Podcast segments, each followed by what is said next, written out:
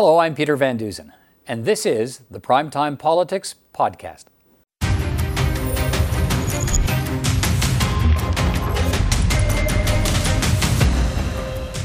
On this edition of Primetime Politics, a federal advisory committee says Ottawa should scrap its quarantine hotels for air travelers arriving in Canada. It says the system isn't working and it's taking up too many valuable resources. We'll hear from the federal health minister. In British Columbia, a First Nation has discovered a mass grave of what appears to be more than two hundred Indigenous children, victims of the residential school system. We will bring you that story. And our journalist panel will be in to look at the latest COVID nineteen news and developments in federal politics.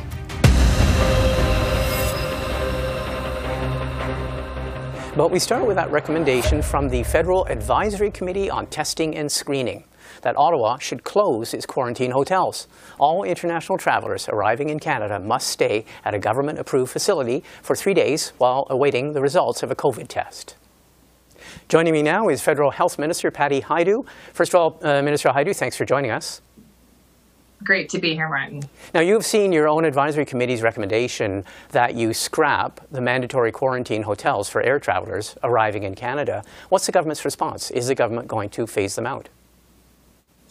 Well, uh, obviously, at some point, we'll phase out the mandatory hotel requirements. But we're working right now with Doctor Tam and the officials at the Public Health Agency of Canada on a safe roadmap for the borders. And of course, with uh, increasing rates of vaccination here and indeed around the world, we're starting to see options unfold for how we reduce some of those requirements at the border. And if this, uh, re- this report really helps us plan that roadmap in a safe, cautious and prudent way. Okay, but they, in, and you don't need to be reminded of this because you hear this in Parliament every day, but they're pointing out the system doesn't apply to people crossing by land. Many people are paying a fine uh, where it's applied. It's not applied in two jurisdictions. Or they're staying, uh, they're not staying in the hotel, or they're taking flights to border points in the U S where they can walk or take a taxi across the border. But more importantly, the committee tells you that you're wasting precious resources trying to do this quarantine hotels. Wouldn't it be time to actually shut them down, stop it? Well, as I said, Martin, that's exactly what we're working on now with officials through the Public Health Agency of Canada and, of course, with the leadership of Doctor Tam as a safe and prudent roadmap for reducing some of the quarantine measures and some of the measures at the border.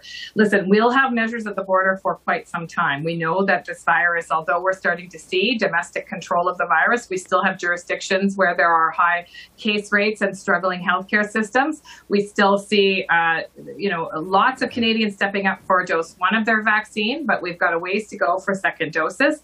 And of course, the international scene with uh, the virus is still in a precarious place, including the growth of variants in otherwise, um, I would say, stable countries. And so w- we take the report. We're grateful for the report. Listen, I, I, uh, I am very thankful. We have experts and scientists guiding us on this next step, because as you point out, it's complicated and uh, we need to do it okay. properly. Okay, but in a word, uh, is this uh part of your possibilities, and when might we know if you're going to close the uh, hotels?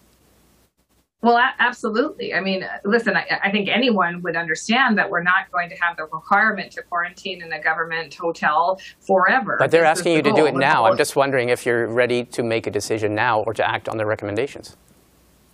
I think we'll have more to say after we assess the report, look at the operational considerations, speak with the provinces and territories, of course. As you know, Premier Ford, for example, is uh, actually asking for stronger measures at the border. So it's important for us to understand how we move forward carefully and cautiously together. This is a Team Canada approach, and we want to make sure that the next steps that we take are in no way going to jeopardize the recovery that we're seeing in our country. Any time frame on that? Uh, we'll have more to say in the days and weeks to come. Okay, let's talk about AstraZeneca vaccines. I know you invited the provinces. There, there are tens of thousands of doses of AstraZeneca vaccine that are set to expire on, on Monday, May the thirty-first. You've asked that any province that might be facing difficulties in getting doses into arms contact you, the federal government. I know that Newfoundland has sent you some doses. Uh, have any other provinces told you that they are not going to be able to do it and asked you for help in the logistics of maybe transferring it to another province? I haven't heard yet from other provinces. Uh, perhaps my officials have, but they haven't updated me on that yet. I certainly was clear in my letter that there is an opportunity to move doses around to provinces in particular that are planning on using doses for, for, for second dose uh, delivery. And uh, we'll continue to work with provinces and territories in this critical mission. Listen, I think, uh, you know, many provinces are moving towards second doses. Um, obviously, AstraZeneca, people like me who have received AstraZeneca, especially in the earlier months, are eligible for a second dose. AstraZeneca has a twelve week spacing um, requirement. So we're watching all those deadlines closely and managing supply so that we can best get it into arms. Okay, the um, vaccine passports. About three weeks ago, you told another interview that you, you are working on it. It's a live issue, as your officials now say. You're working on them. Any idea when you might have an announcement of when vaccine passports, this is for international travel, uh, might be available? Because so many of the reopening programs and the uh, report that we just saw from your advisory committee on testing and screening all depend on vaccine passports. When might you have an announcement on that?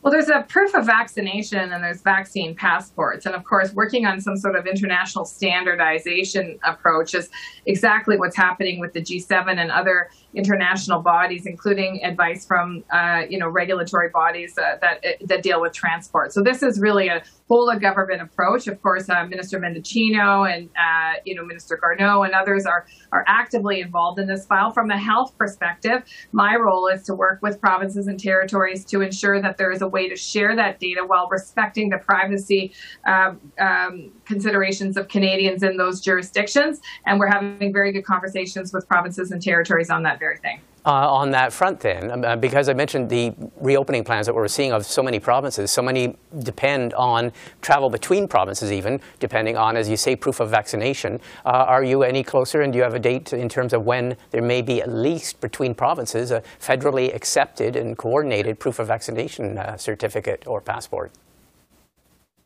Well, uh, travel between provinces is actually uh, within the jurisdiction of the provinces to determine what proof might look like. Certainly with the ArriveCAN app, we can upload uh, documents, um, as you know, including, for example, test documents um, and vaccination proof. But uh, in terms of des uh, in terms of domestic travel, um, provinces and territories are free to choose whatever proof it is that they would require.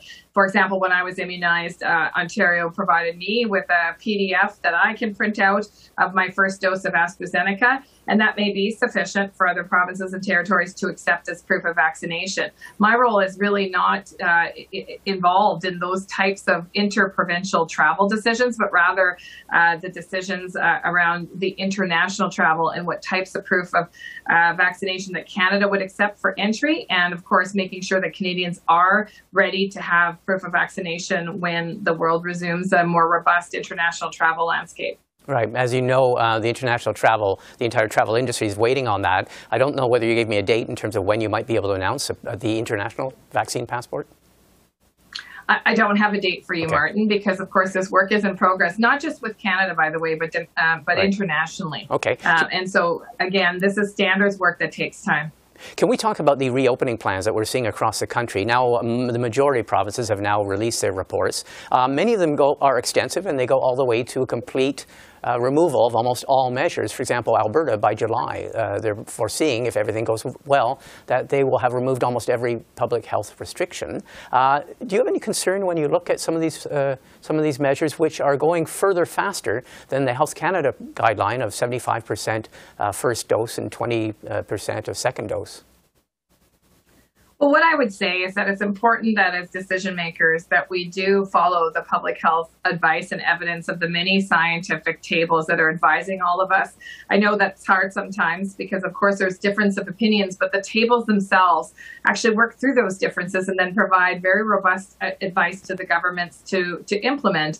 I think it's very important also to look at the historical advice of the modelers. I mean, it, at the very beginning, if you remember, um, the models, those very first first models said that if you released measures too quickly, before you actually had the virus subdued, you would see in some cases resurgence that was worse than the first wave. That's exactly what we've seen. So it's really important that we take it cautiously, that we assess our own epidemiology in each jurisdiction, and provinces and territories will know best uh, what their capacity is from a testing, screening, um, and from a healthcare system perspective to be able to manage those outbreaks. That's really critical, Martin. Okay, but in a nutshell, is there a concern there? Because every time the Prime Minister has addressed this issue, he's looked straight at the camera and made a, had a message for the provinces, and that is, don't do any of this before your caseloads come down. Is there a concern on the part of the federal government? Well, I would say there's a concern if measures are lifted while there is not the capacity to test, trace, and isolate, indeed, to take care of people that are sick. And I would say that some of the measurements that some provinces chose uh, during the last wave, namely I C U admissions, obviously clearly turned out to be quite dangerous and flawed. So, you know, what uh, what our expectation is, is that provinces and territories follow their own data, their own science, and are looking at measurements that include things like case growth, capacity to test, the ability to keep up with contact tracing, and the vaccination coverage of their population. And that's how we all indeed move out of this more quickly. We can see that even having one province in surge puts an enormous strain on that particular province's health system, and that puts all Canadians in that jurisdiction at risk, not just those who are sick with COVID. Okay, Minister Hajdu, I want to thank you very much. Thanks for taking the time. Thank you very much, Martin. Great to see you. I'll now invite the House to rise and observe a minute of silence following the tragic discovery of the remains of two hundred fifteen children at a former residential school in British Columbia.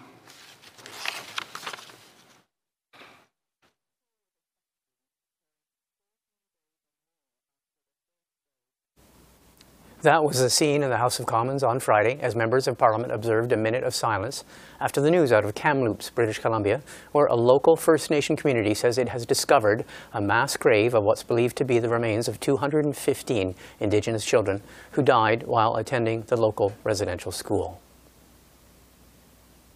Well, joining us to talk about the discovery is Roseanne Casimir. She is the chief of the Tk'emlúps te Secwépemc First Nation. Chief Casimir, first of all, on behalf of all of us, thank you for joining us. But also, I guess I'd like to express our condolences for what, what is a really tragic discovery. Thanks for joining us. Yes, well, thank you for um, inviting me. Um, I know that it is definitely with heavy hearts here at the Tk'emlúps te Secwépemc, um, you know, that we have this unthinkable loss, you know, that was spoken about but never actually documented by the Kamloops Indian Residential School. So this past weekend, um, you know, with the help of a ground-penetrating radar specialist, that stark truth of that, those preliminary findings came to light. And, you know, the confirmation of those remains of two hundred fifteen children, you know, were students from the um, Kamloops Indian Residential School. I want to ask you about that. I mean, obviously for you in the community, this is not a secret. There, there, this must have been talked about for generations or for years. Um, what led you to go looking for these bodies now and, and in that particular area that you went to? So why we wanted to look for them now was because of the new advanced technology that's in place today. We know that um, a lot of stories and history was shared amongst our elders and our residential school survivors and our day scholars, you know, sharing in, you know, the past histories of their experiences at the residential school. And so we know that it's always been something that was never confirmed.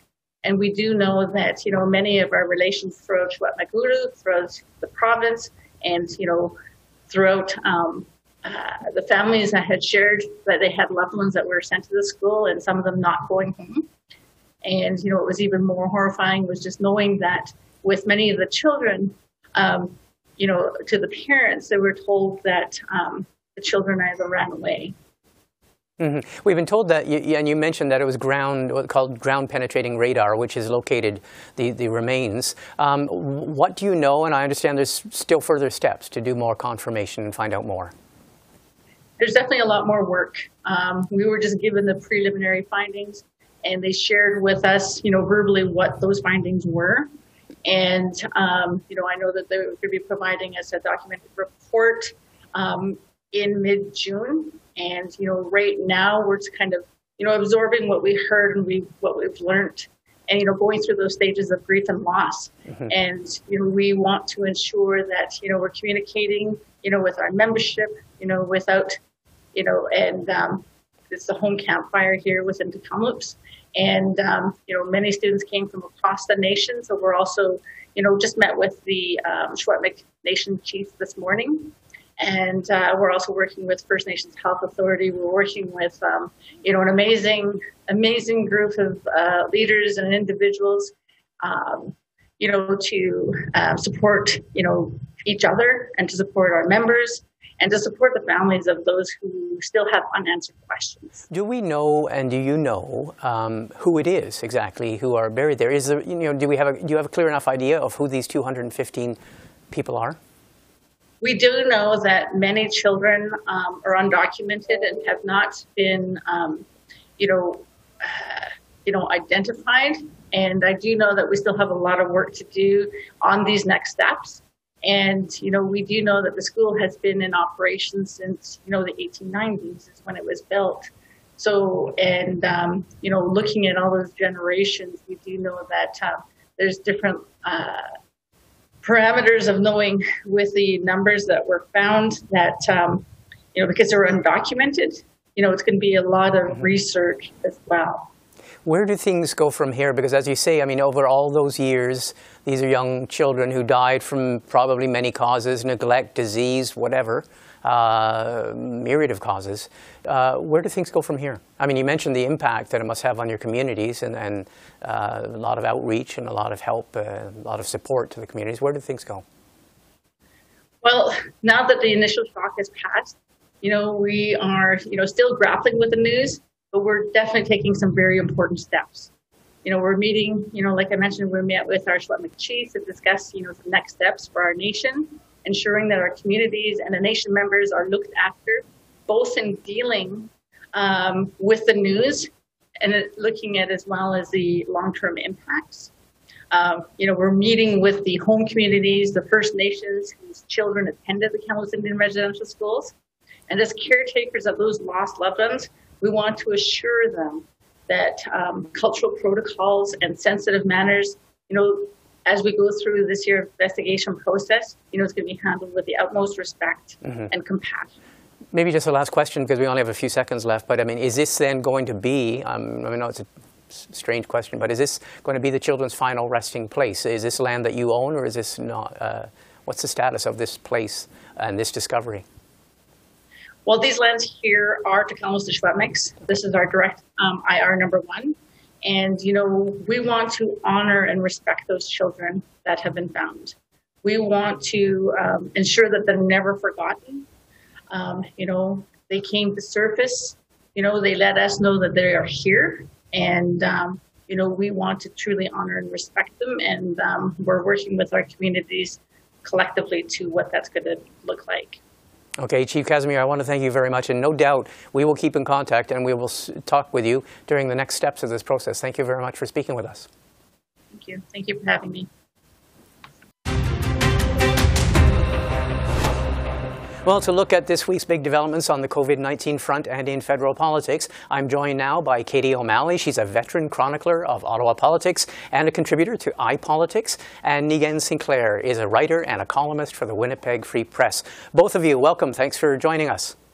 Thanks for having Bonjour, us. Hello. Okay, well, let's start with um, Katie. I want to start just briefly with you, because this is something that has gotten a few noses out of joint in the Ottawa, uh, in the Ottawa press uh, community, and that is that for all week long, we've been asking the Prime Minister whether he's going to be in person attending the G seven summit in Cornwall, England. Uh, until Thursday, he was saying that no decision had been made. But then eyebrows were raised when the readout from a discussion he had with the U K uh, Prime Minister, Boris Johnson, said that Boris Johnson had confirmed that the Prime Minister would be attending in person. What do you make of that?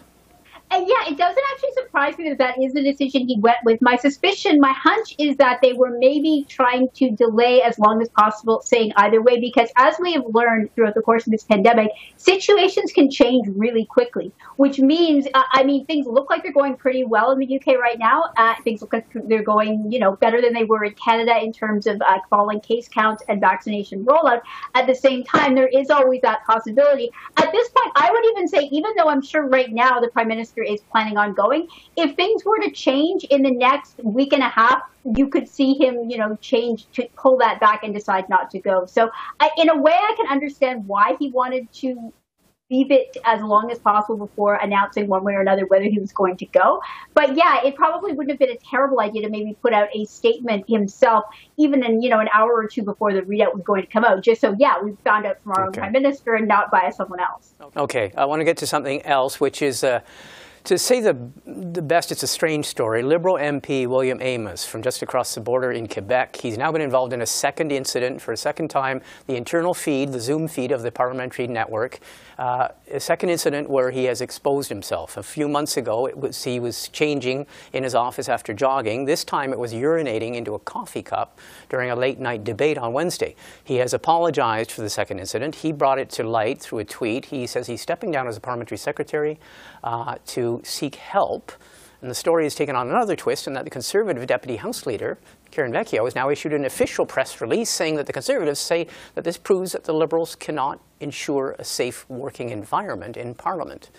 Katie, what do you make of it all? So I tend to take the view that just because the Conservatives put out a press release does not make something a story when it wouldn't otherwise have been. So I'm kind of, you know, rolling my eyes a little bit at this only because I'm not sure what what exactly is the remedy that that Karen Vecchio would want the Prime Minister or the Liberal Party to take. I mean, are they suggesting that he's actually a menace? Should he? I mean, he wasn't even in the House of Commons. That was perhaps part of the problem here, is that he was in his office on a webcam and apparently not aware that, you know, images go both ways in this particular incident. So yeah, I, it, to me, it really feels like kind of a cheap drive my drive-by smear. That said, it does seem as though there's something odd going on here, because I have to say, if I were an M P who had found myself inadvertently, you know, flashing the House of Commons and my image and that story going around the world, I got to tell you, I would be pretty darn careful in future about exactly how I conducted myself when I was anywhere near my webcam. So I don't know. It, it really does seem like there might be more to this story,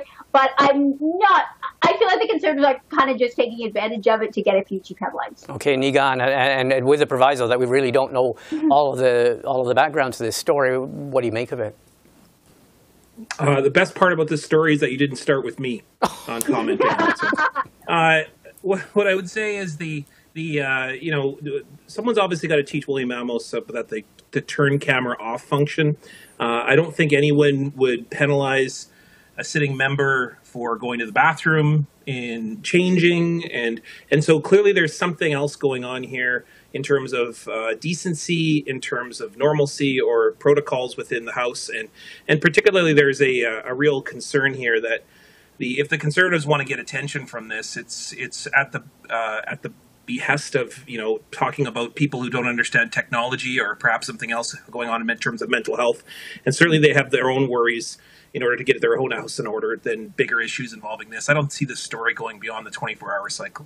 Okay, well, we'll see. Uh, okay, I want to thank you on that. Let's get to the weighty issue of COVID nineteen. Uh, this was a week where we saw all of the provinces, uh, except for, I think, two or three, uh, most of the provinces unveiling their reopening plans. Um, some of them are quite extensive, like in British Columbia and Alberta. And in Alberta, for example, Premier Kenney has said that if all goes well, almost all public health restrictions will be lifted by July. Meanwhile, in Ontario, we have Premier Ford still agonizing over whether or not to open schools. Uh, reflections on the reopening and the pandemic. Katie.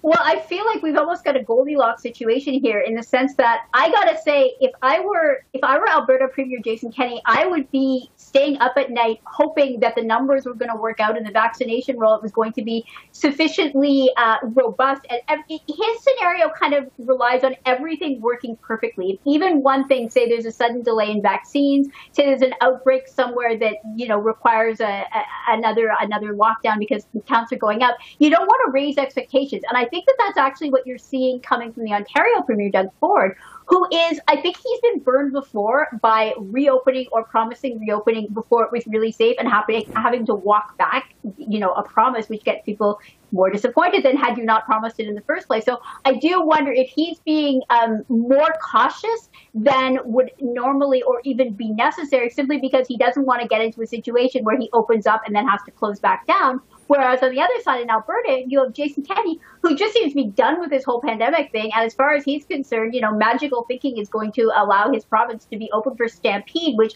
I believe even the Stampede organizers were kind of taken aback to learn mm-hmm. that they would possibly be going ahead as scheduled. Mm-hmm. Niigaan, you are in Winnipeg, obviously, Manitoba. Uh, they're in Manitoba. Reopening is probably the last thing on Premier Pallister's yeah, mind right now. We're I don't know what you're talking about. You're all, you're all just talking a language I don't know anything yeah. about. We've been on lockdown for about a week now. Um, my daughter's been homeschooled, uh, and you know we're remote learning. We were just announced in the New York Times as being the one of the worst hotspots in North America.